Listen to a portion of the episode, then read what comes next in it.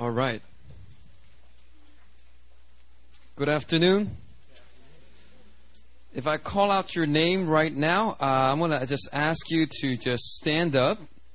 I'm going to call out the names of people that just took leadership training with our church. And we have actually a whole bunch of people. We have about 44 people that have been accepted into leadership with our church this past month from spring and fall. And there's a bunch from here at Itaewon. So if I call out your name, you can just stand for a moment. Audrey Ra, Cassandra, who's not here, Daisy Kim, who's not here, Mark Yu, Brother Noble, please stand up, Susie Rhee, all right, Tanya, Zach, Dean Mandy Madriga. No, remain standing, please. Sky. Sky, you might want to stand up on your chair. No, I'm just kidding. I'm playing. Because Sky is... Anyway, I thought Sky was, you know. Anyway, Eunice Co. All right, so those are... If I didn't call out your name, please come see me afterwards. I think there's maybe a seminar or a covenant thing missing. I just have to talk to me afterward. Yeah, Sam, you just owe me like a seminar, all right? But Sam can't. Sam, why don't you just stand up? Because you're already on the church plant team, so let's get you formally introduced as a leader. All right, so these people that are standing here, I want you to get a good look at them because they are here to serve you and they are here to get trained up and disciple you, mentor you, bless you, buy you dinner. Because that's what leaders do. Amen? Amen, leaders? Wow. Wow. You sure you guys want to do this? No. So I just want to pray over them and bless them. Lord, I just pray for every Itaewon new recruit leader that has just been accepted into leadership with our church. We thank you for the greater anointing and grace that will flow out to them as they step out to serve, as they make themselves available for kingdom purposes, and as they look not only to their own interests, but to the interests of others. I thank you that, Lord, you provide and equip for them everything they need to be a blessing here in this church and here in this city, God. So we just thank you. I bless every new recruit in Jesus' name. Amen. Amen. All right. I'll go ahead and take your seats.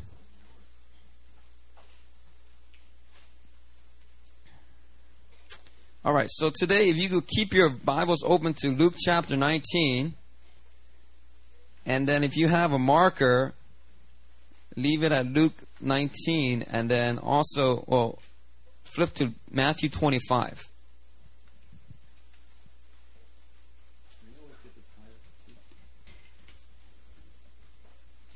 Right, Luke 19 and Matthew 25. And we'll be looking at those two passages today. Before I begin, I do want to make an announcement that as of now, I made a decision... especially after preaching last week on Father the Fatherless, where I talked about the importance of having a relationship in your life where someone, you give that person permission to mentor you, that permission to speak into your life, to challenge you, to correct and rebuke you. Where, you know, where a lot of Christians, young people these days, they want to be independent. They want to just believe God the way they want. You know, there's not much grace flowing into their lives because they're not connecting with people in this kind of dynamic of relationship. And how it's important that, especially for the most fatherless generation that has ever lived on the earth, how important it is to see the role of fathers being restored into the church. All right. Whether that's through just older people that you know or through your small group leader or discipler, all right, it's very important that we father the fatherless. And if you yourself are being healed from fatherless issues, all right, it's good to look for a small group leader. Look for someone that can serve that role and manifest the heart of the father to you so that you can really be established as a son. Because good sons, they go on to be good fathers. Amen? And so, for myself, I'm not that old. All right, if I was like 80 years old, then maybe I'll be like, all right, maybe it's a little hard to find a mentor now. And so maybe I might put that issue more at rest, but I'm only 31. I'm young. I'm full of the fire of God, and I believe that I'm also need a lot of correction, rebuke. I need someone to challenge me. I need someone to speak into my life. And so the Lord has been putting that on my heart, and I realized I can't ask Marcus to do that because that's what I do for him. All right, so I gotta father him, and so the one person that really came to mind as I was searching and I was praying, and someone that the Lord has really opened up a relationship with is Pastor Benjamin Robinson. He was one of our guest speakers at our Niagara Conference. He's the pastor of Living Hope Church in Emeryville, California, near Oakland and Berkeley. And we have come into an agreement that I'm going to start submitting to him as a spiritual father. All right, that's good news to you. That means there will be less abuses by Pastor Christian Lee. All right, and if I ever am doing something weird, just shoot Pastor Benjamin an email. Maybe he'll set me straight. All right, but there will be someone, you can rest assured that there's someone that I'm submitting to in that way, so that I can continue to grow myself and be refined to be a better leader to serve you guys.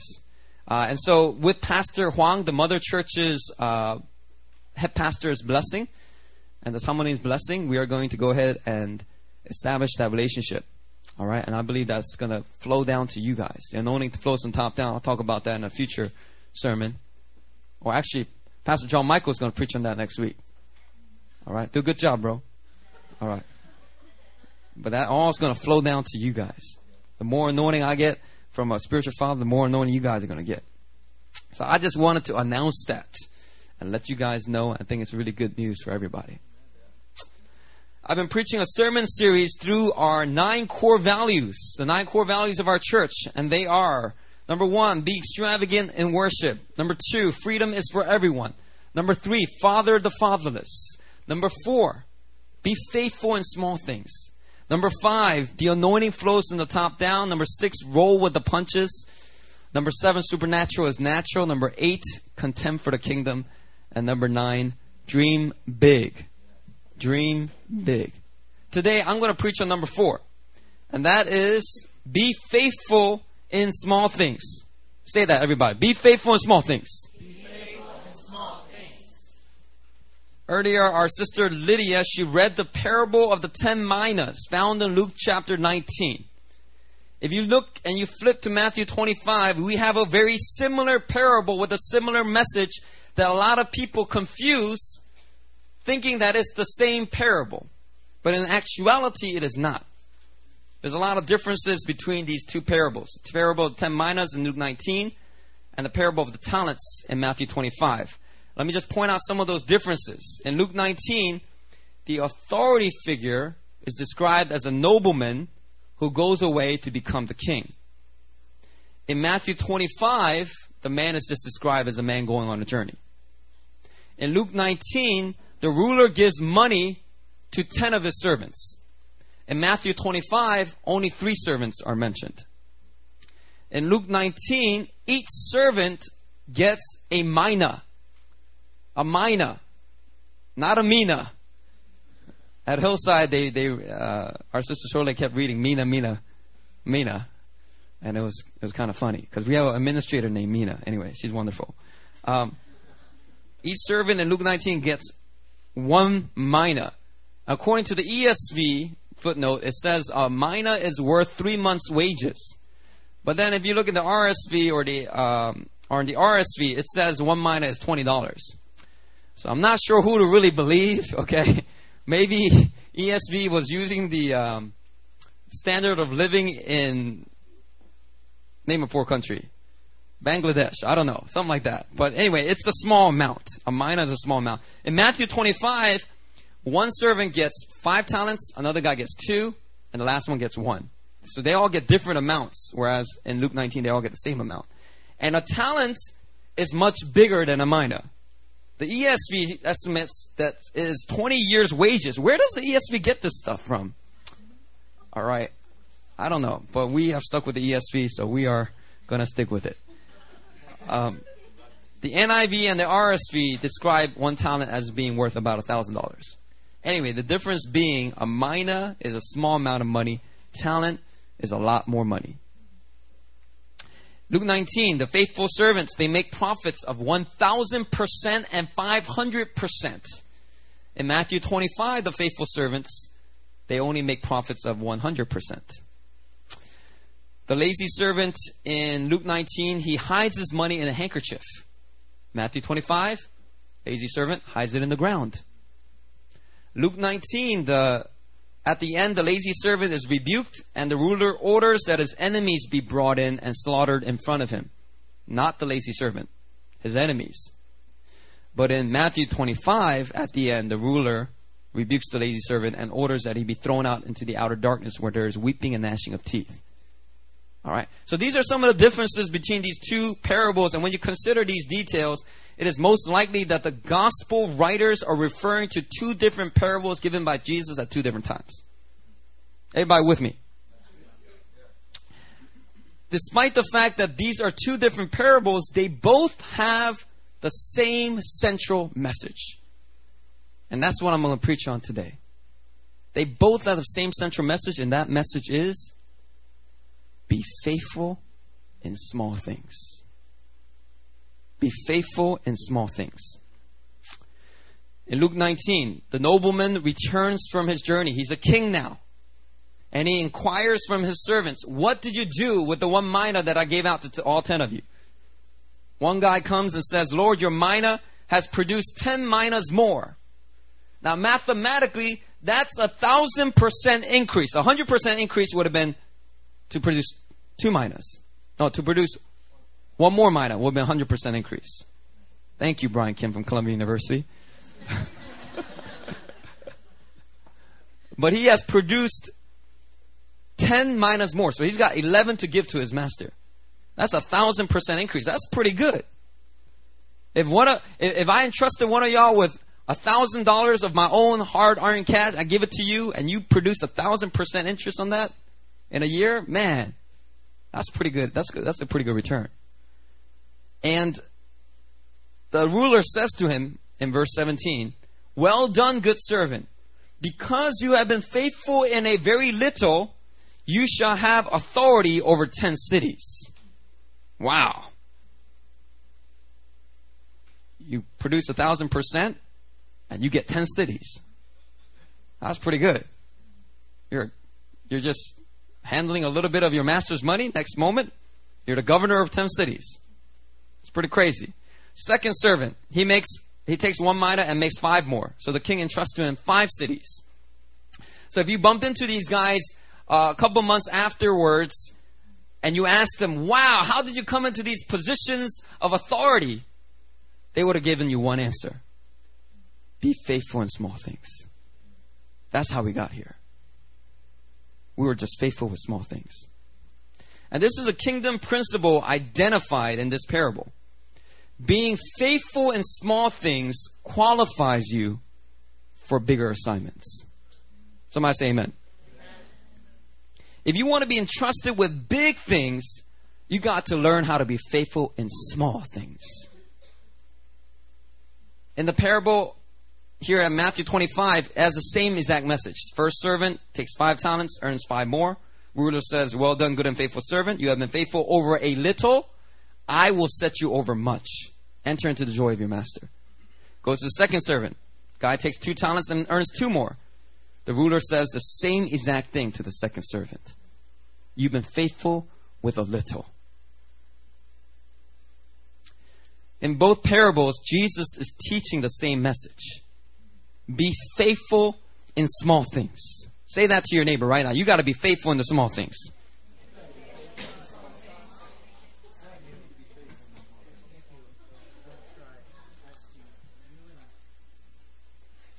If you want to be entrusted, who in here wants to be entrusted with a 6-figure income?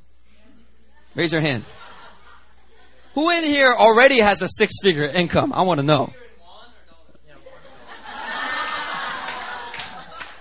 Who in here wants a 9-figure income in Korean won currency? All right. Now, if you want to be entrusted with a $200,000 US dollar income, You got to be a faithful steward of your $20,000 income. A lot of people say, Pastor Christian, I can't tithe right now because I don't have any money. If I had $1 million, I would be glad to tithe and give offerings to the church. And you may say that to me, but I won't believe you. You could say with all the sincerity of your heart, but I'm telling you right now, if you can't be faithful with a $20,000 income and tithing from that, you are not going to be faithful with a $1 million income. Because by the way, as your income increases, your tithing also increases. I don't think people really realize that. The six-figure income person is every week looking at all the money that they're given to the church if they're faithfully tithing.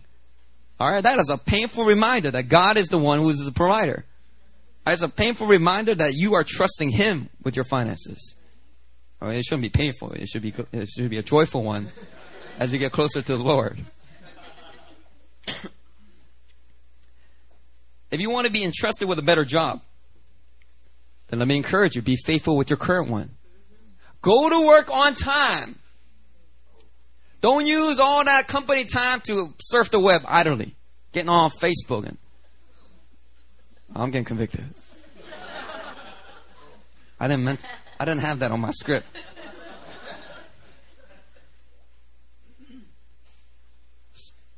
Be faithful in your current job. Go above and beyond. Don't just do the minimum. Go the extra mile. Be faithful in small things. You see, before you can manage a large corporation, God wants to see if you can manage the office trash can. He wants to see if you can be faithful in small things. If you want to preach in front of thousands, well, let me tell you right now, then be faithful in front of preaching to 20. You know what I'm saying? You know, when I was a Campus Crusade staff and I started to preach, you know, and preaching has been my passion all my life. I didn't really know that. But when I graduated from college, I would sit through sermons. And I love Campus Crusade. I honor the leaders of Campus Crusade.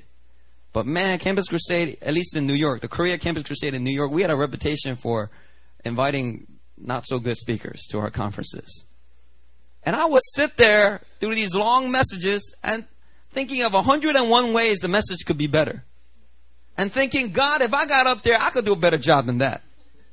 I had this fire. That's a passion for, that's like a call to preach.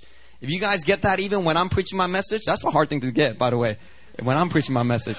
But if you get it when I'm preaching my message, you are called to preach, brother or sister. Anyway, I will get that all the time. And when I finally got my opportunity, I spent hours and hours preparing my sermon. And then I preached, and I thought I was doing staff training in LA. And I remember one of the meetings I went, and it was a message on love. And I thought a lot of students were going to show up, you know. And I went to UC Riverside, and I went to preach. I spent all these hours preparing. And there were only about 15 students. You know, and I just wanted to not preach that message because I spent so much time preparing that message. I wanted to preach at least in front of like 30. You know what I mean? But God was testing me. He said, will you be faithful in preaching to just these 15? If you can be faithful in preaching to 15, you can be faithful to preaching to 150. If you want to see people healed of cancer, you want to see them come out of wheelchairs, then you got to learn how to be faithful in praying for the sick. Because every healing minister will tell you their story. That when they started their healing ministry, a lot more people seemed like they were dying than they were getting healed. You know, Pastor Ronnie Howard Brown always shared his story. Like he was in South Africa and he started doing healing and started praying for people. And every week they go, Pastor Ronnie Howard Brown. Pastor Ronnie Howard Brown. remember that man that had 6 months to live that you prayed for last week? Oh yes, how's he doing? He died yesterday. And he would get these discouraging phone calls. And in the beginning, he didn't see any results. But he kept at it and being faithful to pray. And that's what you got to do. You got to be faithful to pray. Not not just for wheelchairs, but you got to be faithful to pray for somebody's headache. Pray for somebody's foot pain or foot itch or something. I got a foot itch. Man, I ain't praying for that. All right, no, you got to humble yourself and be faithful in the small things. And as you do that, you're going to see the kingdom of God manifesting with greater power. Healing anointing is going to start to flow. And I believe this is just the way it works in the kingdom of God. God knows that he who is faithful in small things is able to handle the bigger things. He who is faithful with small things will be faithful in big things. So check this out. Even if your boss doesn't see you taking out the trash, staying late, going above and beyond, don't worry. Just continue to be excellent and faithful in those small things. Because although your boss may not be seeing it, God has got his eye on you. And he's preparing you for promotion. He's preparing you for increase. And I believe that this is the way that we want to run things here in New Philly. This is one of our core values. The thing that we value the most here at New Philly are not gifts and talents, experience, or even people that are moving in supernatural gifts and anointing. Because by the way, those supernatural gifts, they're gifts. You got them for free.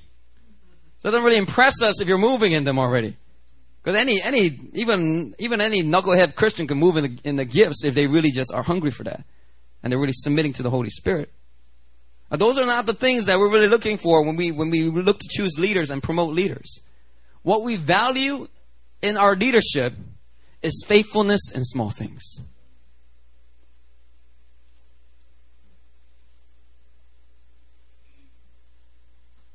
And I just want to honor a few people at our church that, in my opinion, they are faithful in small things. I mentioned some different names at Hillside.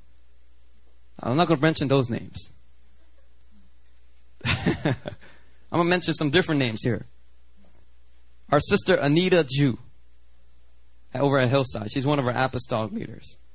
I'll tell you right now, man, Anita is a woman of God that is faithful in small things. Even from the days when she was just struggling with fear and anxiety, she used to get anxiety attacks. Right? We continue to just bring healing into her life and encouraged her and spoke destiny and identity over her. And within 6 months, you know what she was doing? Within 6 months, when I became the lead pastor, I asked her to step up as the prayer team leader. And within 6 months of struggling to get free and heal from all the anxiety and fear, she was leading prayer on stage within 6 months. And when she would lead prayer, man, she would do it faithfully. And the more she did it, the more I saw greater boldness, greater authority rising up. So even right now, when I ask her, Anita, can you lead prayer tonight? She'll get all anxious. She'll have to fight that, because it's the fear, the spirit of fear will start to attack her. But when she submits to the Lord and gets filled with the Spirit and she gets up there, man, when she leads prayer, she leads with authority. I noticed this when we made a trip to Australia last year, and there's a prayer team leader. They had prayer team leaders, and they even had a pastor that was a prayer team ministry pastor. And they were like leading prayer. And I was about to go to sleep. I'm filled with the fire of the Holy Spirit, but I still wanted to go to sleep. Because the way they led prayer, it was like being in a library. I mean, it just was, there was no inspiration. There was no prophetic words. There was no stirring people up. So you know what I did? Holy Spirit said, get Anita to lead prayer. Because I was about to just step in and do it myself. Holy Spirit said, no, get Anita to lead prayer. Because if you do it, they're just going to think, oh, that's a pastor Christian. But if they see a lay leader doing it, they're going to say, oh, I can do it. So I asked Anita, I said, hey, Anita, can you take the next couple of prayer topics? And then I asked the prayer team leaders of the Australia church, hey, can we take a couple of the prayer topics? And they said, oh, yeah, go right on ahead. And she's just strumming away on the guitar. I hope she doesn't listen to this. And then Anita just got up and she started leading prayer. And she led prayer with authority and boldness. Something broke over the room. Everybody started just praying, interceding out loud. Anita didn't get there overnight, is what I'm saying. She got there because she is faithful in small things.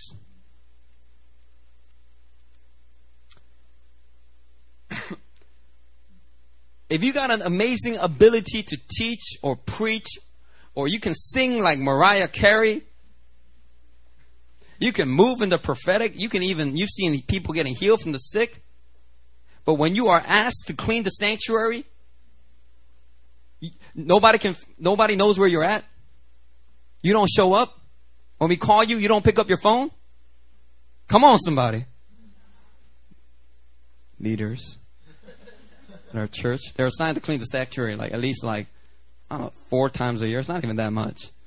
But you'd be surprised, man. People peace out. People mysteriously, I don't know if I can come today.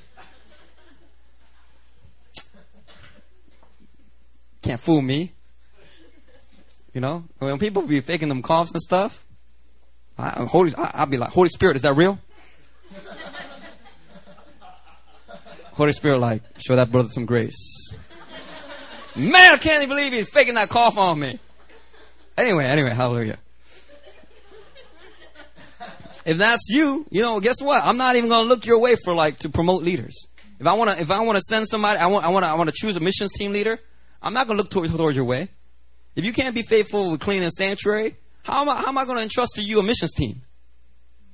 How am I going to send you out on the church plant team? How am I going to allow you to preach at the mic? You can have all the gifts in the world. If I give you the mic today, you could preach a great message.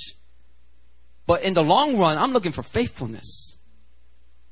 If you're going to be here in this house, I'm looking for faithfulness. And that's what God is looking for as well. If you look at the life of Joseph, Daniel, and David, you will see 3 men that experienced incredible promotion and increase. And many times when preachers preach about Joseph, Daniel, and David, they talk about how they got that increase through the favor of God. And that's true. But you see, that's just part of the story. They didn't go from their humble beginnings to these great positions of authority just through the favor of God. It wasn't just the favor that brought the bigger assignments. It was favor combined with faithfulness. Because if you look at the lives of these 3 men, they were faithful in small things. Joseph, when he was a butler, his dishes were clean. Towels were where they needed to be. He was faithful in small things. That Potiphar took notice of him. I said, hey man, I noticed you were really faithful with all that stuff. Man, can you handle this? Can you manage the other butlers? And next thing you know, he's managing Potiphar's house. Later on, he gets framed. He gets sent to jail. While he's in jail, his prison cell is like the cleanest prison cell. And the warden's like, oh man, I'm tired. Can you help me out? Yo, distribute the food. And Joseph is just doing it so faithfully. Prison warden's like, yo man, you're my right hand man. I'm going to give you the keys even. Right? Joseph became the prime minister of Egypt, not just through the favor of God, but it was favor working alongside Joseph's own faithfulness. If you look at the life of Daniel, he was a guy who's faithful in small things as well. Daniel used to go up to the rooftop to pray at noon every single day. He was faithful in small things. Daniel didn't have a reputation before Nebuchadnezzar as a lazy servant, as a servant that just did the minimum. Now, Daniel was a diligent servant, a faithful servant. And eventually, through the favor and faithfulness of Daniel, through the favor of God and through the faithfulness that Daniel exhibited, he became the right-hand man as well. David, faithful in the small things. Before he became the king of Israel, he was out in the fields. He was out in the hillside shepherding his father's sheep. It was the job of the youngest of the young in the family. And so that it was such a dirty job that nobody else wanted to do, that when Prophet Samuel arrived to speak to all of Jesse's sons, they didn't even consider calling David in. They didn't even consider that. Right? And although his brothers and even his own father were not able to see it, God saw David's heart. He saw David's faithfulness. And it was the faithfulness of David working alongside with the favor of God that brought him into the kingship. You see, if God only employed favor to bring his chosen leaders into positions of authority, then his chosen leaders would lack the character and habits necessary to be successful and fruitful. You see, if all God did was just give you favor and just give you promotion, and the whole time your character's not catching up to your assignment, I'll tell you right now, you won't have a very long assignment. This is why God, many times, when he wants to raise up a man after his own heart, he raises them up by assigning them small, humble tasks and to see if they're faithful in it. You see, faithfulness, I mean, challenge you to look at it this way. Faithfulness is a character trait. Do you know that? Faithfulness is a character trait. Galatians chapter 5 verse 22. This is the fruit of the Spirit. Love, joy, peace, patience, kindness. Guess what's in there? Faithfulness. Well, I'll be darned. You know, you're a very gentle person. You have wonderful character. You're a very loving person. You have wonderful character. But often we don't think of faithfulness as being in there. But I'm telling you right now, faithfulness is a character trait. It is a virtue. And like fruit, faithfulness takes time to grow. So instead of giving you an assignment, like a big assignment too quickly that you can't handle, God builds up the character trait of faithfulness in you through the small assignments. Everybody with me here? If you are, say amen. Now, at Hillside, I ended my message here because I ran out of time. But if y'all want it, I'll give you the rest of my sermon right here. Yeah, I don't care. I'm gonna finish my sermon because I wrote this. I stayed up, man, late. I'm preaching now. According to the parable in Matthew 25, do you know what the antithesis of faithfulness is? What is the direct opposite of faithfulness? Unfaithfulness? No, according to Matthew 25, according to the parable, the antithesis. Wow, that's a word I don't really use, do I? The antithesis of faithfulness is laziness. Come on, somebody. I'm going to give you some revelation today. It's laziness. The ruler said to the unfaithful third servant, "You wicked and slothful servant." In the NIV, "You wicked and lazy servant." To the first two, he commended their faithfulness. To the third servant, he rebuked his laziness. Most people will not equate laziness to wickedness. Oh, that brother's lazy. What a wicked boy. Right, we don't normally equate it like that, right? But when you consider what is entrusted to you and who it is that has entrusted it, when you do nothing with your gifts, your opportunities, when you do nothing with your life, and you're just being lazy, in the sight of God, that's wicked. There are too many missed opportunities. You wasted your life. He's given you gifts that you may steward it and that you may prove faithful, but you just go and waste it. That's wicked in the sight of God. And do you know what drives a person to be faithful? What is the drive behind a person's faithfulness? Let me ask you this, all right? Well, the answer is contained in the word faithfulness, all right? The thing that drives a person to be faithful is faith. Now let me explain. If you're going to be faithful to your boss or to your manager or to God, you've got to have a faith and a trust that if you do good, you will be rewarded. Without this basic belief, you will have little motivation to complete your work. You will have little motivation to go above and beyond and bring back 1,000% increase. you will take long lunch breaks, and you will probably seek to just do the minimum. And this is why secular companies, they have things like annual bonuses, employee of the month. They have stock options. They have promotions, right? Because good work ought to be rewarded. Because what drives a person to be faithful in their assignment is the basic trust and faith that they will be rewarded for their good work. Now, some folks that are filled with a religious spirit, they don't like this definition of faithfulness.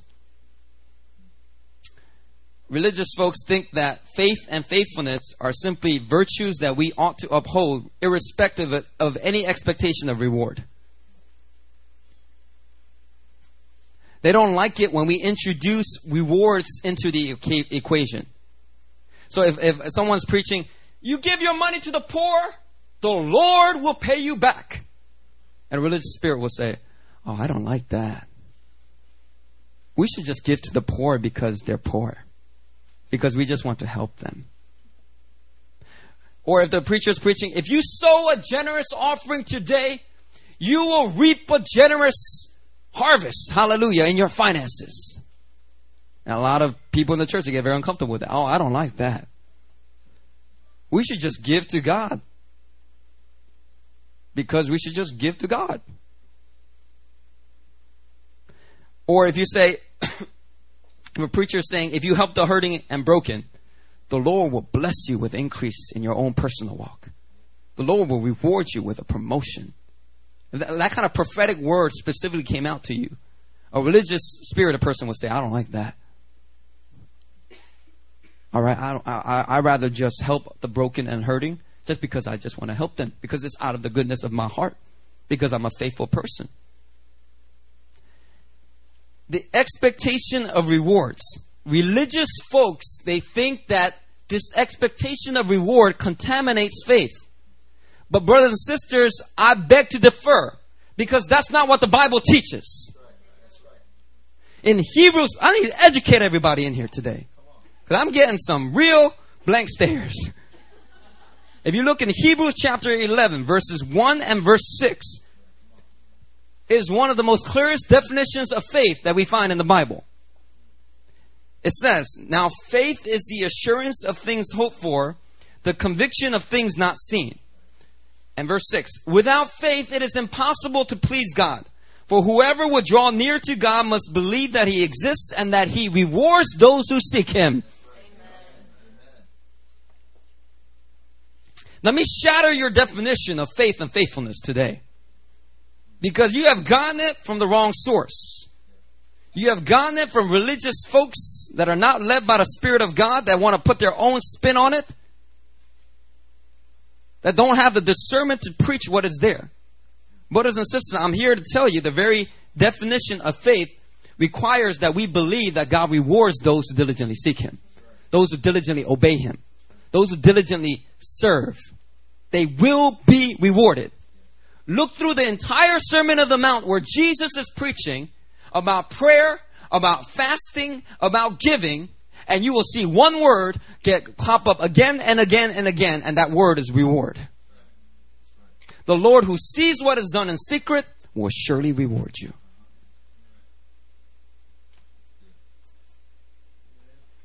David said, 1 Samuel 26:23, the Lord rewards every man for his righteousness and faithfulness. Hallelujah. Oh, that's a good verse. I'm going to read that again. 1 Samuel 26:23. The Lord rewards every man for his righteousness and faithfulness. What the Bible is telling you, brothers and sisters, is it's okay to expect rewards. That is the very definition of faithfulness. Your faithfulness will not last very long unless you have a basic belief that you will be rewarded for your faithfulness. And there's still people in here, you're trying to block what I'm trying to say here. It's okay, you can block all you want. I'm going to push right through. I'm going to shatter that today. You can find a better interpretation of this passage, then do it. If you, then you're going to have to throw out 1 Samuel 26:23, by the way, because it's a direct revelation of what I'm talking about right here. The Lord rewards every man for his righteousness and faithfulness. The Lord rewards some of the men? No. When he feels like it? No. The Lord rewards every man for his faithfulness. Hallelujah. God is a God of amazing goodness. This is the twisted thinking that Satan has put upon our generation. That we think God is a hard man. That he's a harsh master. But the truth of the matter is, God is a generous God of abundant goodness. And a good God loves to give rewards.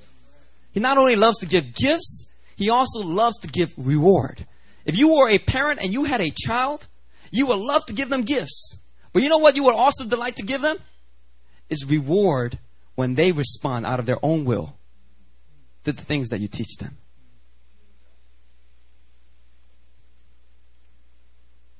So if you're going to understand this core value, be faithful in small things, you got to understand faithfulness is driven by a trust that God will reward you. Now, we just looked at what drives a person to be faithful.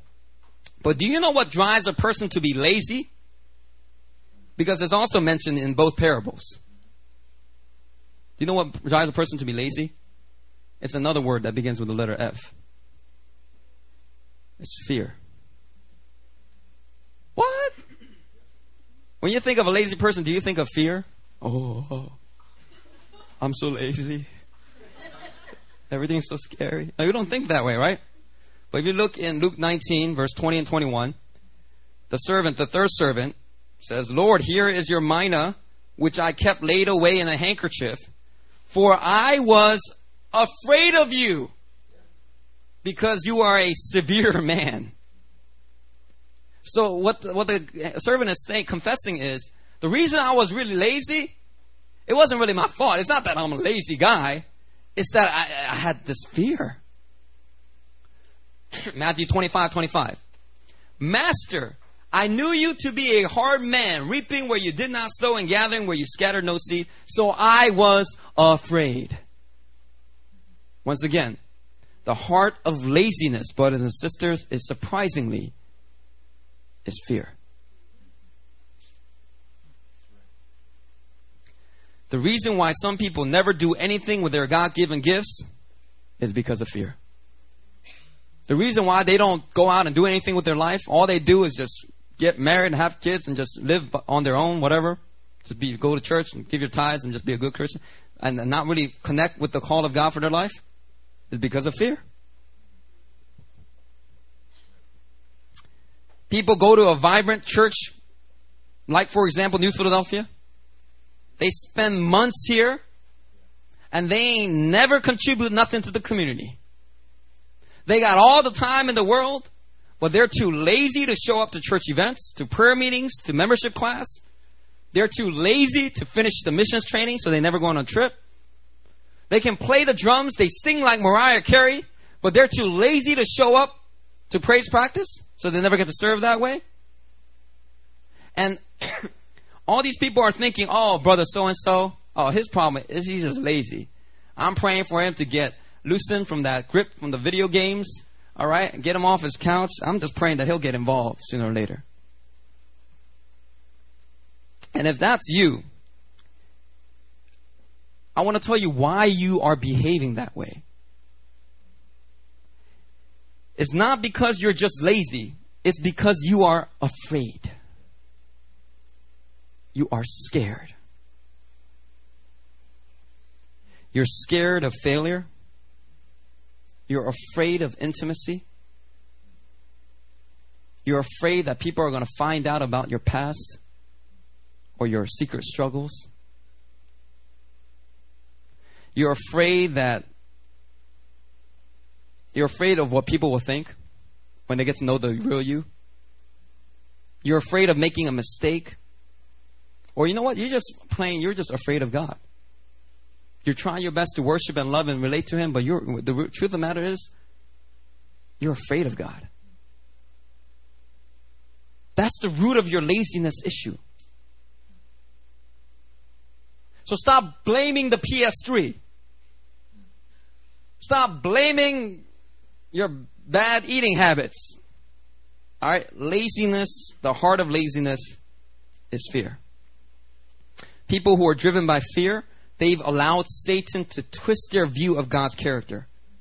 And they think God is a harsh schoolmaster with a big stick ready to bop them over their head for every mistake they make. Or God is just waiting to just bop them over the head.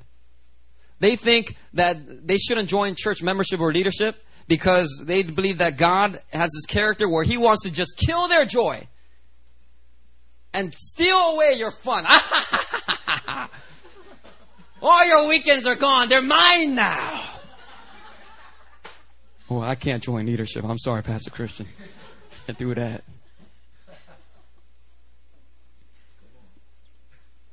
They think if they fully surrender to God and use their gifts to the fullest, that they might be sent to a place that they don't want to go. Because they think that's the character of God. God's like, I can't wait till you surrender your life to me. Because when you do, you know where you're going. Actually, you don't. I'm taking you to Siberia, baby. Because I work in mysterious ways. I mean, I'm giving a caricature, but you know what? This is what goes on in people's hearts and minds. They are afraid of God. They have a wrong view of God. The first two servants, they were faithful. And I bet you what was driving them to be faithful was they were expecting God to reward them. And in fact, when they got rewarded, they were probably blown away by the reward. They're like, I thought you were just going to give me a bonus. You're going to make me the governor of 10 cities. Wow! God will do immeasurably more than you can ask or think or imagine. Amen. Everyone who's living in this way, lazy. I want to speak two things over you. Number one, that is not your identity. The Bible doesn't say the righteous shall live by fear. It says the righteous shall live by faith. 2 Timothy 1 says that God did not give you a spirit of fear. So the Bible says God did not give you a spirit of fear. Guess where that fear is coming from? That's not your identity. You need to stop identifying with that fear like it's your own. You need to start saying, that is alien. That is foreign. That is a trespass. This is not me. This is the only thing I've known for a lot of my life. But you know what? I've had it. This fear is going to expire this year. I'm going to not allow it to rule my life any longer. Because the righteous will live by faith. That's not your identity, is what I'm saying. Fear is not your identity. Number two, if you continue to live in fear and laziness, God is going to eventually call it for what it is. Wickedness. And believe me, you don't want to reach that point with God. I'm only including this warning because it's included in the parables. If you continue to live your life in fear and laziness, judgment of God will fall eventually. Either in this life or on Judgment Day. And let me explain what I mean by that. At the end of the parable of the talents, the third servant is taking away the third servant's talent, that one talent he had. It gets taken away and given to the guy who has 10. And then this third servant is thrown out into the darkness, outer darkness, where there will be weeping and gnashing of teeth. Now, I'm not sure how to interpret this imagery. Weeping and gnashing of teeth is used by Jesus only in the Gospel of Matthew, only mentioned one other place in the New Testament. And Jesus uses it to refer to hell. But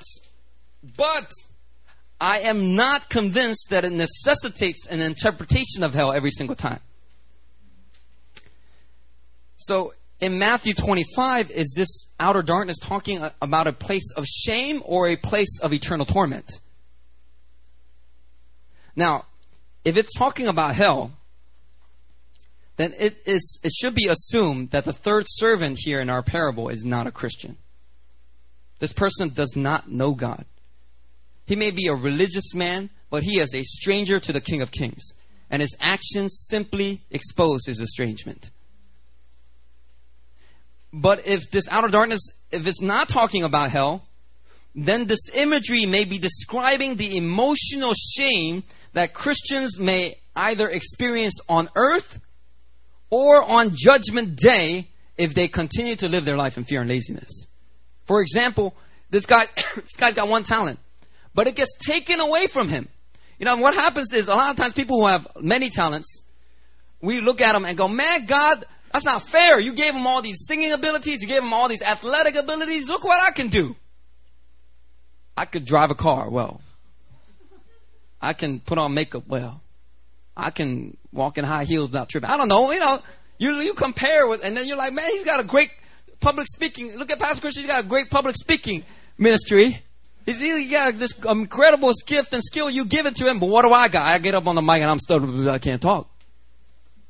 And a lot of people, we compare. And the person who has less talents, they often are tempted to do nothing with their less talent. But I'll tell you right now, whether you get 5, 2, or 1, God will hold you accountable for what you do with it. He's not going to just hold accountable the people who got many talents. He's going to hold accountable everyone who has even just one talent. And let me tell you right now, if the judgment falls while you're on earth, whatever you have, God's saying, man, just take that away from him. You know, Zach, I didn't give him many talents. I just gave him a few. But you know what? Even with the few he has, he ain't doing nothing with it. You know what? Just take that joint and give it to Sonia here. Right here. Give it to Sonia. And people will be like, well, that's not fair. If you look in Luke 19, they're like, well, that's not fair. And then the master's like, man, I'll do what I want. That's just the attitude. I'm sovereign. God's saying, I'm sovereign. I'll do what I please.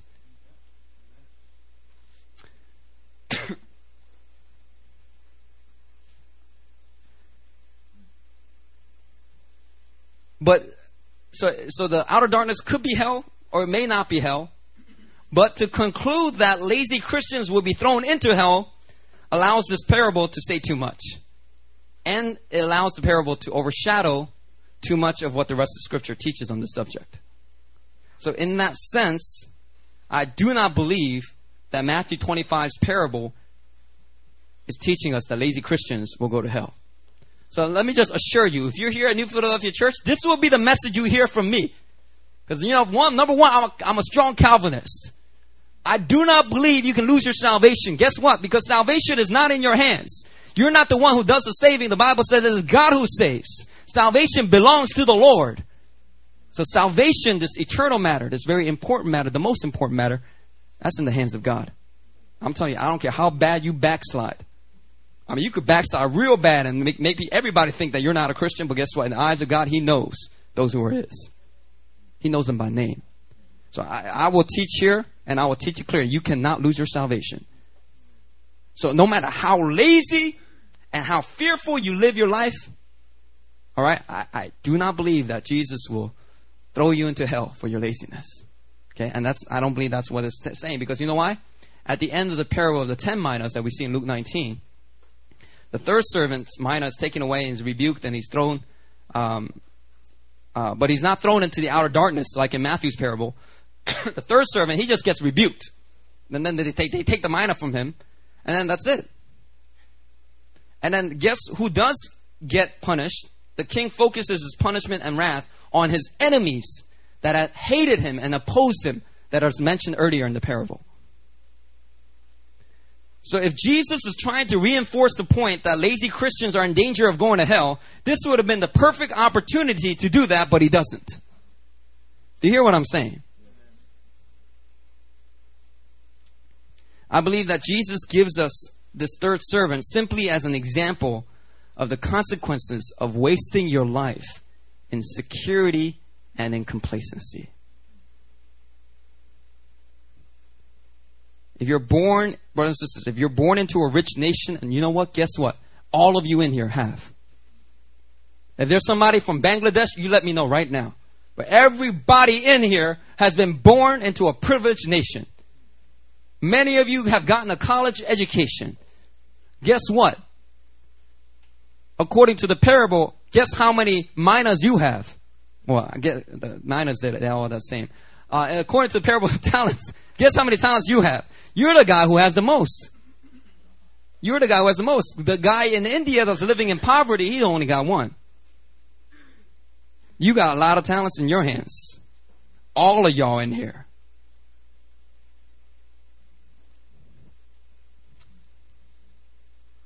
And if all you do is squander your talents on materialism and selfish ambitions, what I'm saying is there will be consequences. And one of them will be that while you're on earth, even what you have can be catastrophically taken away from you overnight. Brothers and sisters, you see the first two servants in both parables, in order for them to produce more talents and minas, they probably had to go out and meet people. They had to meet strangers. They had to talk to people. They had to go make transactions. They had to travel to various cities. They had to take various risks. And in similar fashion, the Christian life is active. It's dynamic. It requires risk. It requires faith. Getting out of your comfort zones and putting others first. It's only when you live your Christian life in that way that you bring forth a fruit that honors God. You take what God has given you and you produce 1,000-fold, 1,000% increase. And what Jesus is saying is through the third servant, the safe route is not acceptable. So if anyone in here as a Christian, you thought it was an option, it was an option for you to obey God's purpose and will for your life, I'm telling you here today, Jesus is making it clear. All right? The safe route is not acceptable. When Jesus passed by the fig tree and it did not have figs, he was very upset. Brothers and sisters, God has put the kingdom of God in you in seed form. All of you, if you are true born-again Christians, you have the Spirit of the living God residing inside of you. I'll tell you right now, when Jesus comes up to a believer who has the Spirit of God living inside of them, he expects something. And when he does not see it, he says, that is not acceptable. I'll give you a few more years. I'll give you a little bit more time.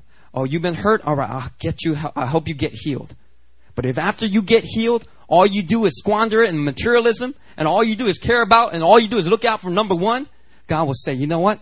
Jesus will say, all right, take what he has and just give it to the guy who's got 10. Brothers and sisters, the safe route is not acceptable. So you know what? Be faithful. Be faithful in the small things, and God will reward you, and you will experience increase, promotion. Some of you in here will go on to be millionaires. You know what? I'm not afraid to say that as a pastor. You know, they say religion is there to keep you humble and poor.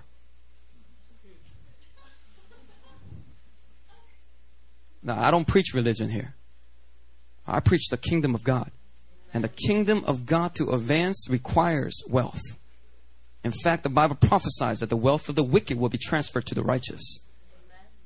Drug dealers that have been building up millions, billions of dollars of wealth, overnight that's going to get transferred to the righteous. To build a house of prayer in a city. To build a church. To open up an orphanage. Hallelujah. But it will only go to those who are being faithful in the small things. God, man looks on the outer appearance. God looks at the heart. Brothers and sisters, bring a heart before God that is faithful in small things. Let's pray.